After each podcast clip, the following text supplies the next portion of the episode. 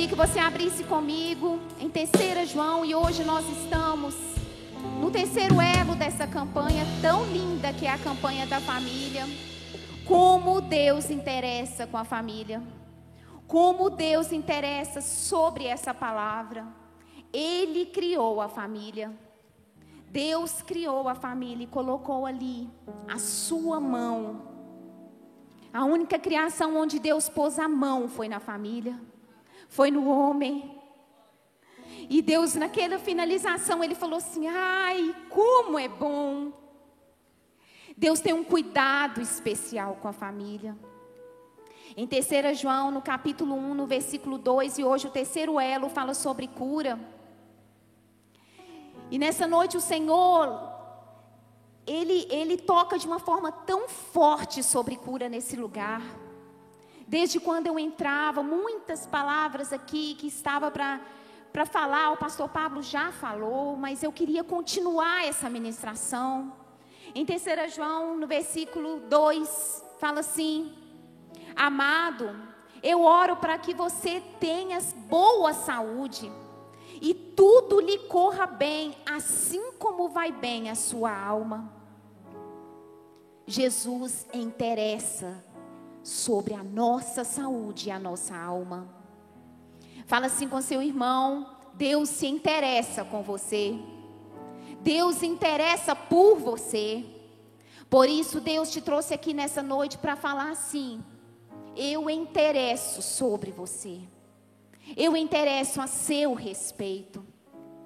A verdade é que Deus deu o seu único filho, porque muitas vezes, quando a gente está com essa circunstância, principalmente a causa de enfermidade, causas de morte, causas de angústias, causas de mágoa, de depressão, ansiedade, a gente pensa assim: qual que vem o primeiro pensamento?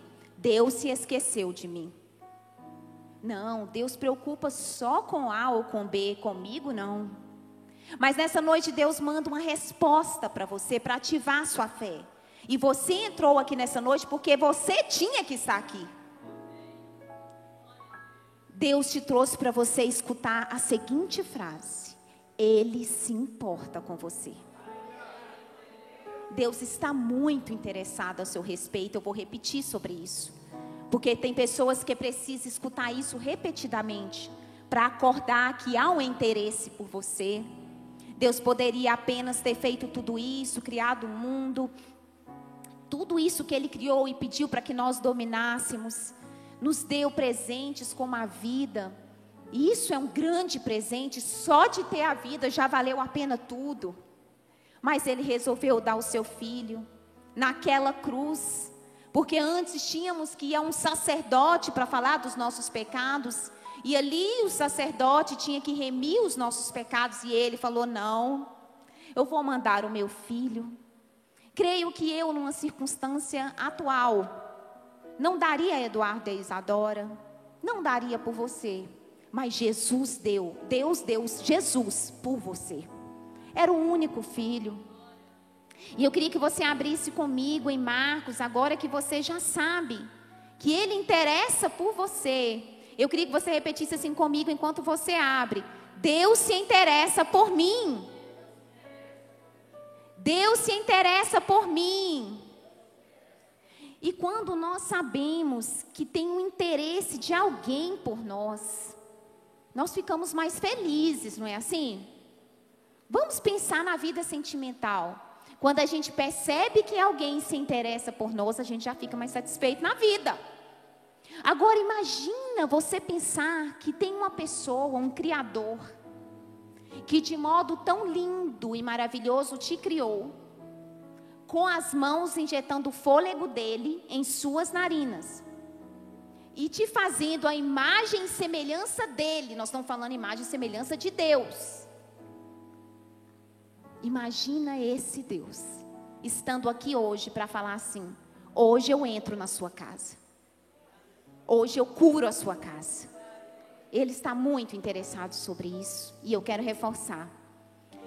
Em Marcos, lá no capítulo 5, no versículo 21, fala assim: Tendo Jesus voltado de barco para outra margem, uma grande multidão se reuniu ao seu redor enquanto ele estava à beira-mar.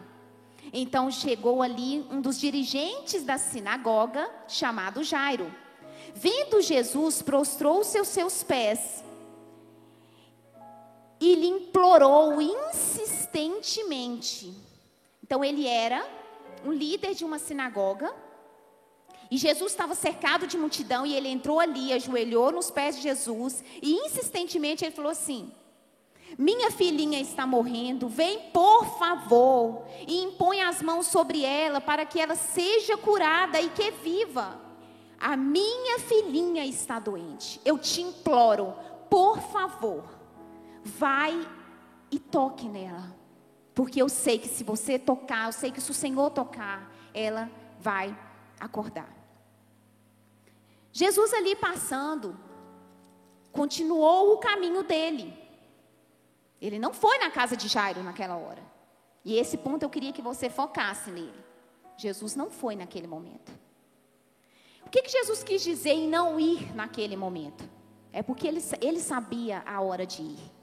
E ele sabia o que despertaria naquelas pessoas. Porque ele queria que acontecesse alguma coisa com a filha de Jairo para que o milagre fosse completo. E naquele caminho, a mulher do fluxo de sangue o tocou e foi curada, e ele continuou indo até chegar lá. Lá no versículo 38, eu vou pular aqui a cura daquela mulher do fluxo de sangue, porque hoje eu quero falar da filha de Jairo. No versículo 38 fala assim: Quando chegaram à casa do dirigente da sinagoga, Jesus viu um alvoroço lá, com gente chorando e se lamentando em alta voz. Então ele ouviu um desespero e um grito. Um grito de todo mundo, um grito para todos os lados. Então entrou e lhes disse: Por que todo esse alvoroço e lamento, gente? O que está acontecendo? A criança não está morta, mas dorme. O que, que ele quis dizer com esse dormir? E aqui vai a segunda palavra para você nessa noite: esperança. Ela ainda somente dorme. Muitas vezes, a gente fica tão desesperado sobre alguns diagnósticos, não é assim? E Jesus vem a te falar o seguinte: não, espera um pouquinho, só está dormindo. Eu estou chegando. Jesus quer chegar na sua casa.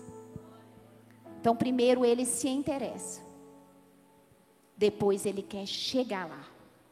E ele quer entrar, assim como na semana passada, ele entrou por salvação. Hoje ele quer chegar para curar. E ali, naquela palavra, naquele sentido de dormir, eu trouxe para mim muito essa palavra esperança ela dorme apenas. Muitos sabiam e muitos já viam que aquela menina já tinha morrido. Mas todos começaram a rir de Jesus. Tipo assim, eu não estou acreditando que, ele está falando isso comigo. É mentira, gente. Jesus não está falando que essa menina dorme. Sendo que nós sabemos que ela está morta. E ele fala que todo mundo começou a criticar Jesus.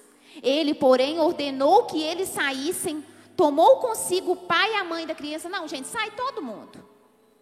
Tomou a mão do pai e a mãe da criança e os discípulos que estavam com ele e entrou onde se encontrava a criança. Ele tomou o pai, a mãe e os discípulos. Quem você seria nessa casa? O alvoroço, o desespero, a mãe e o pai ou os discípulos? Eu fiquei pensando por que ele carregou os discípulos. Porque ele estava treinando uma geração para fazer milagre. E ele precisava de pessoas que criam naquele milagre. E ele sabia que os discípulos acreditavam que ele ali poderia fazer aquele milagre. Será que você tem duvidado sobre o milagre que Jesus pode fazer na sua casa? Você está no alvoroço, no desespero? Ou você está na, nas pessoas da fé, nas pessoas que creem. Ou você está nas pessoas que querem ser treinadas para fazer milagre também. Afinal, ele era Deus. E ali ele estava para entrar, porque ele interessa sobre a filha de Jairo, assim como ele interessa sobre sua vida. Nós abrimos aqui falando isso. E ele entra naquela casa e pega o pai e a mãe, pega os discípulos e disse: Talita cumi, que significa menina, eu lhe ordeno, levanta-se. Imediatamente a menina que tinha 12 anos de idade levantou-se e começou a andar. Isso os deixou atônitos. Ele deu ordens expressas para que não dissessem nada a ninguém e mandou que dessem a ela alguma coisa para comer. Vamos pensar nessa circunstância. Vocês estão aqui, muitas causas estão lá, muitas estão aqui, porque na oração a gente sentiu que muitas coisas estão aqui, mas muitas coisas estão lá. Esse lá e aqui, e essa distância entre aqui e lá, tem muitos contextos a serem vividos nessa história. No caminho, Jesus tinha pedido esse tempo para testar até mesmo a fé dos próprios discípulos. E muitas vezes o Senhor não faz certas coisas em nossa vida, em nosso tempo, para saber se realmente a gente está firme na fé. Jesus pode curar a sua casa, mas Ele quer saber se você acredita que Ele pode. Você acredita que Deus pode entrar na sua casa? Eu podia falar sobre circunstâncias de doença, porque Talita estava, essa menina ela estava doente quando Jairo procurou Jesus. Ela ainda não tinha morrido. Eu podia falar aqui em circunstâncias de doença, mas eu quis falar em circunstância de morte.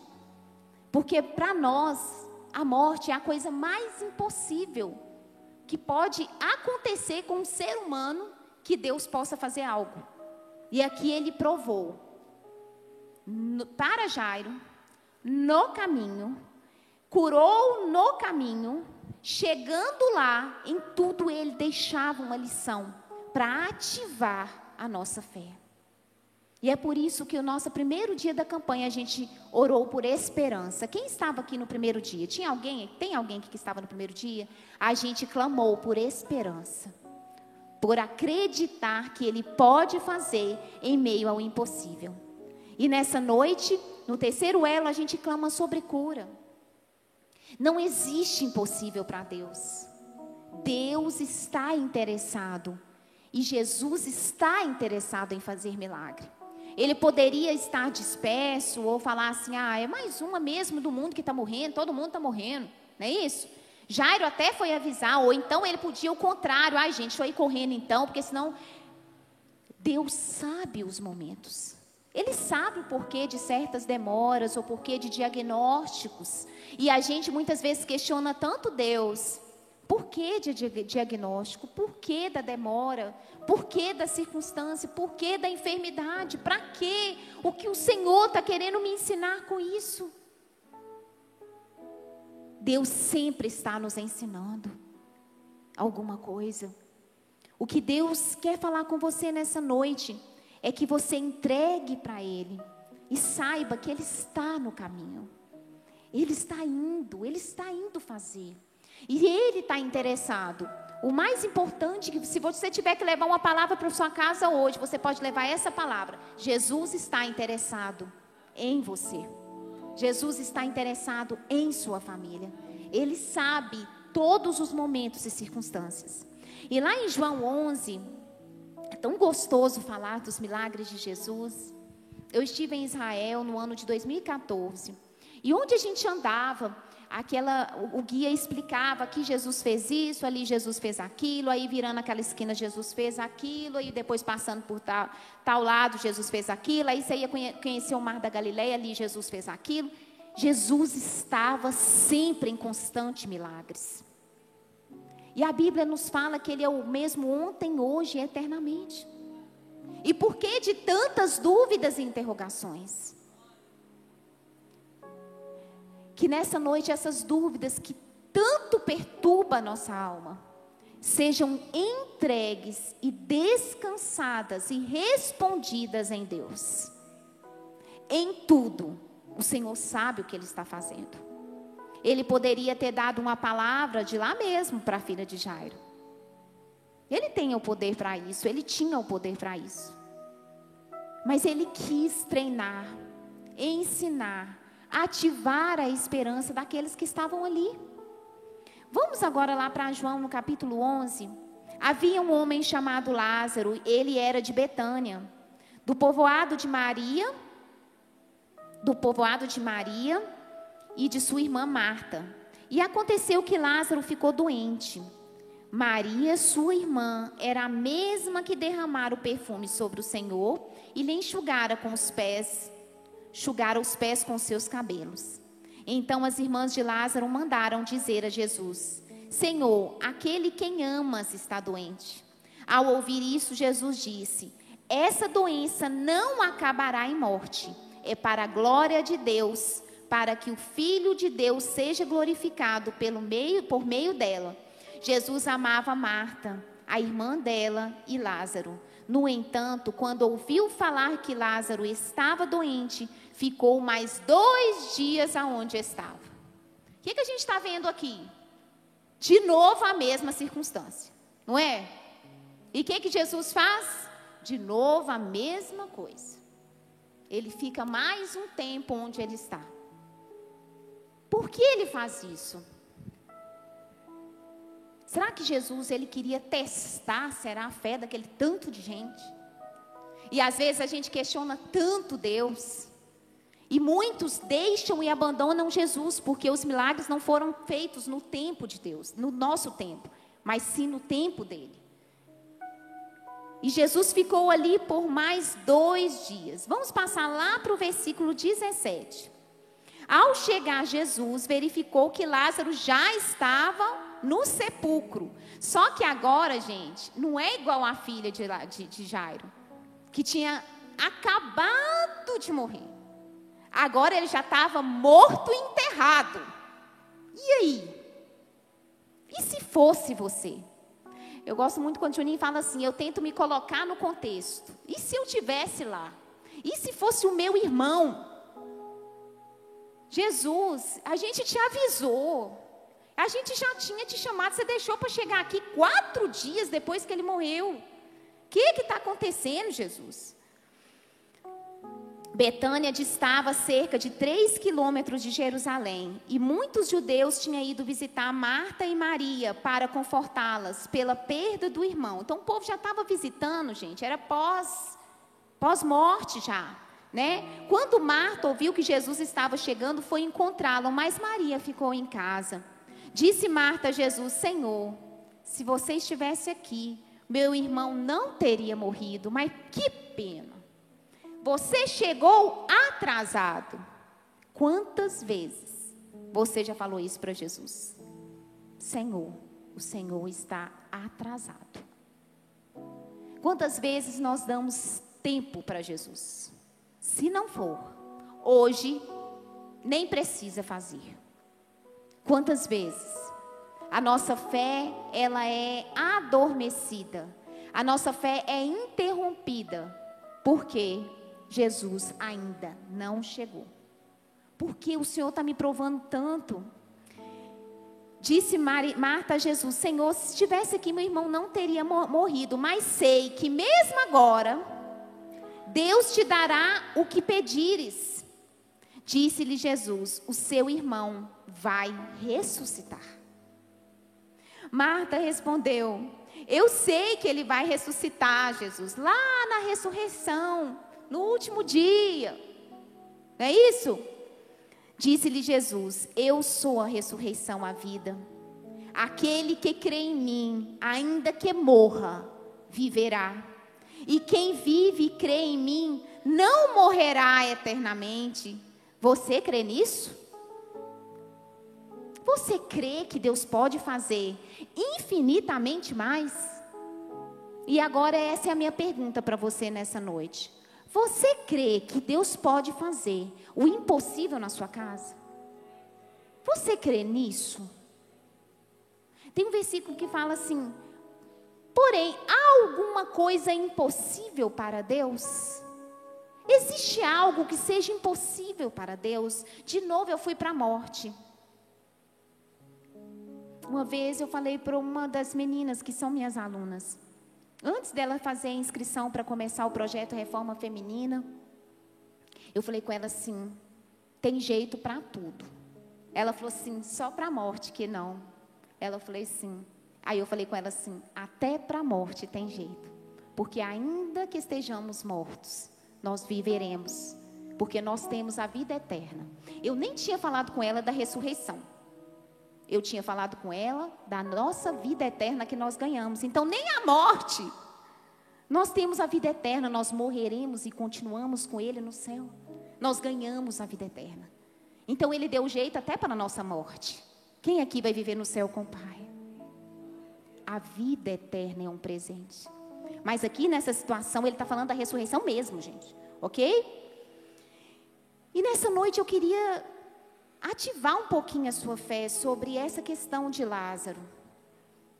Jesus foi lá, no túmulo, e falou assim: Lázaro, sai para fora.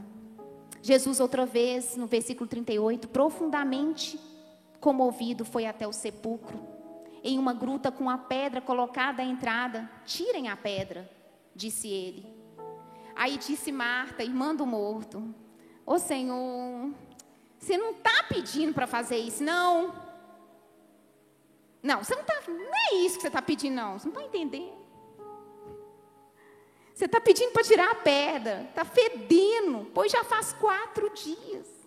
Disse-lhe Jesus: Não lhe falei que se você cresce, você vai ver a glória de Deus. Então tiraram a pedra Jesus olhou, Jesus olhou para cima e disse: Pai. Gente, vocês já imaginaram a cena? Na hora que eu leio isso aqui, eu fico assim, gente, devia ter sido um espetáculo. Eu imagino um espetáculo. Não é assim? Pai, eu te agradeço porque tu me ouviste.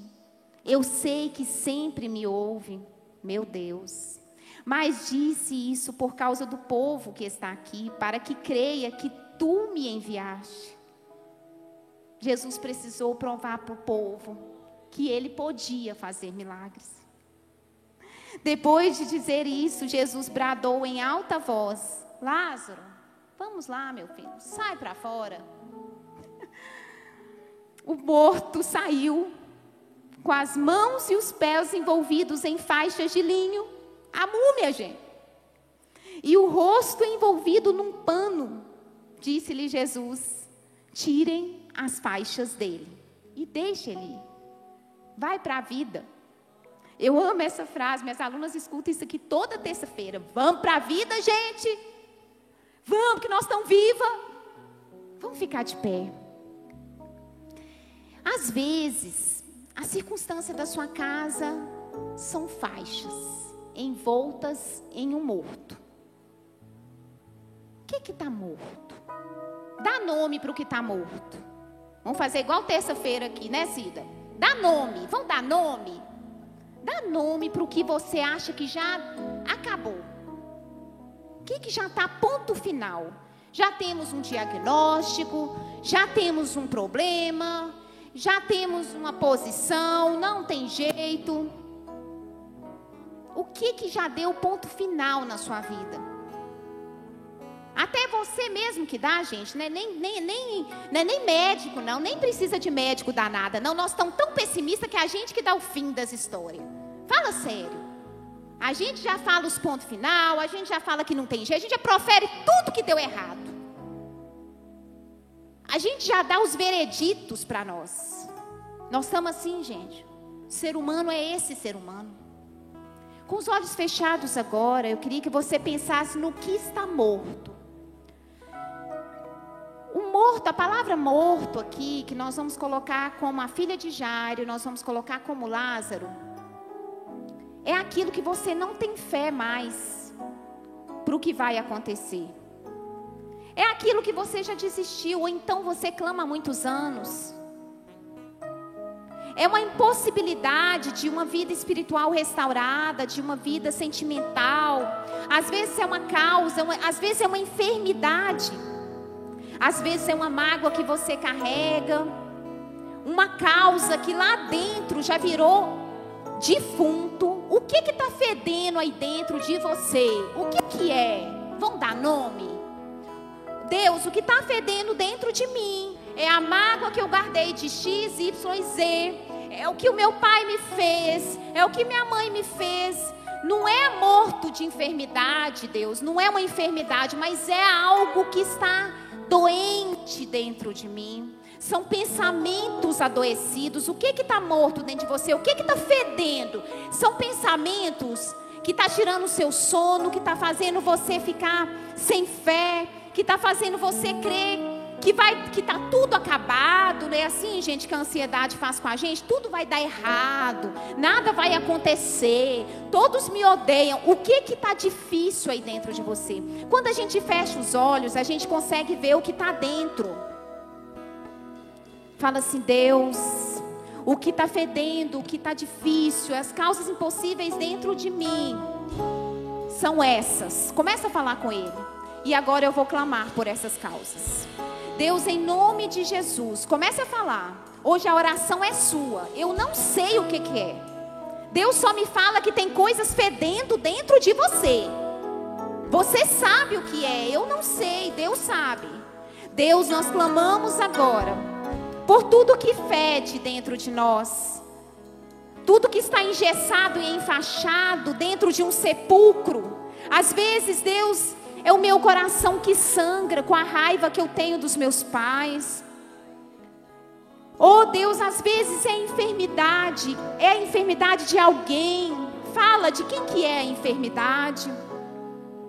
É a causa do filho, Senhor, que nós clamamos aqui nessa noite. É essa enfermidade do meu filho, é essa enfermidade do meu pai, é essa enfermidade da minha mãe. Deus, existe uma causa que eu trouxe aqui nessa noite. Eu vim, Deus, eu saí da minha casa no feriado. E eu estou em um lugar onde o Senhor está, assim como foi na filha de Jairo, assim como foi com Lázaro. Pai, eu sei que o Senhor pode ressuscitar, porque o Senhor falou para as irmãs de Lázaro: se você crer, você verá a glória de Deus. E nessa noite, Pai, nós queremos crer. Às vezes o que está morto dentro de você é sua fé que está paralisada. O que está paralisado dentro de você? Deus, nós clamamos nessa noite, ativa essa fé. Nós clamamos por esses familiares que estão doentes agora. E nós liberamos uma palavra de cura. Às vezes, Senhor Deus, é um é um membro da minha família que está adoecido espiritualmente, adoecido na alma e nas emoções, adoecido, Senhor, no corpo físico. Quem tem laudo aqui? Você não precisa levantar a mão, você carrega um laudo. Um laudo negativo médico.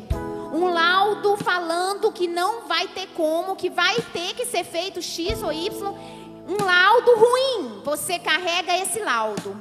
E nessa noite nós vamos orar por esse laudo. Levanta suas mãos, todos vocês. Todos os laudos apresentados aqui para Deus. Hoje Jesus está aqui, Ele está para te curar, porque Ele está muito interessado em você. Qual é o laudo? Comece a falar.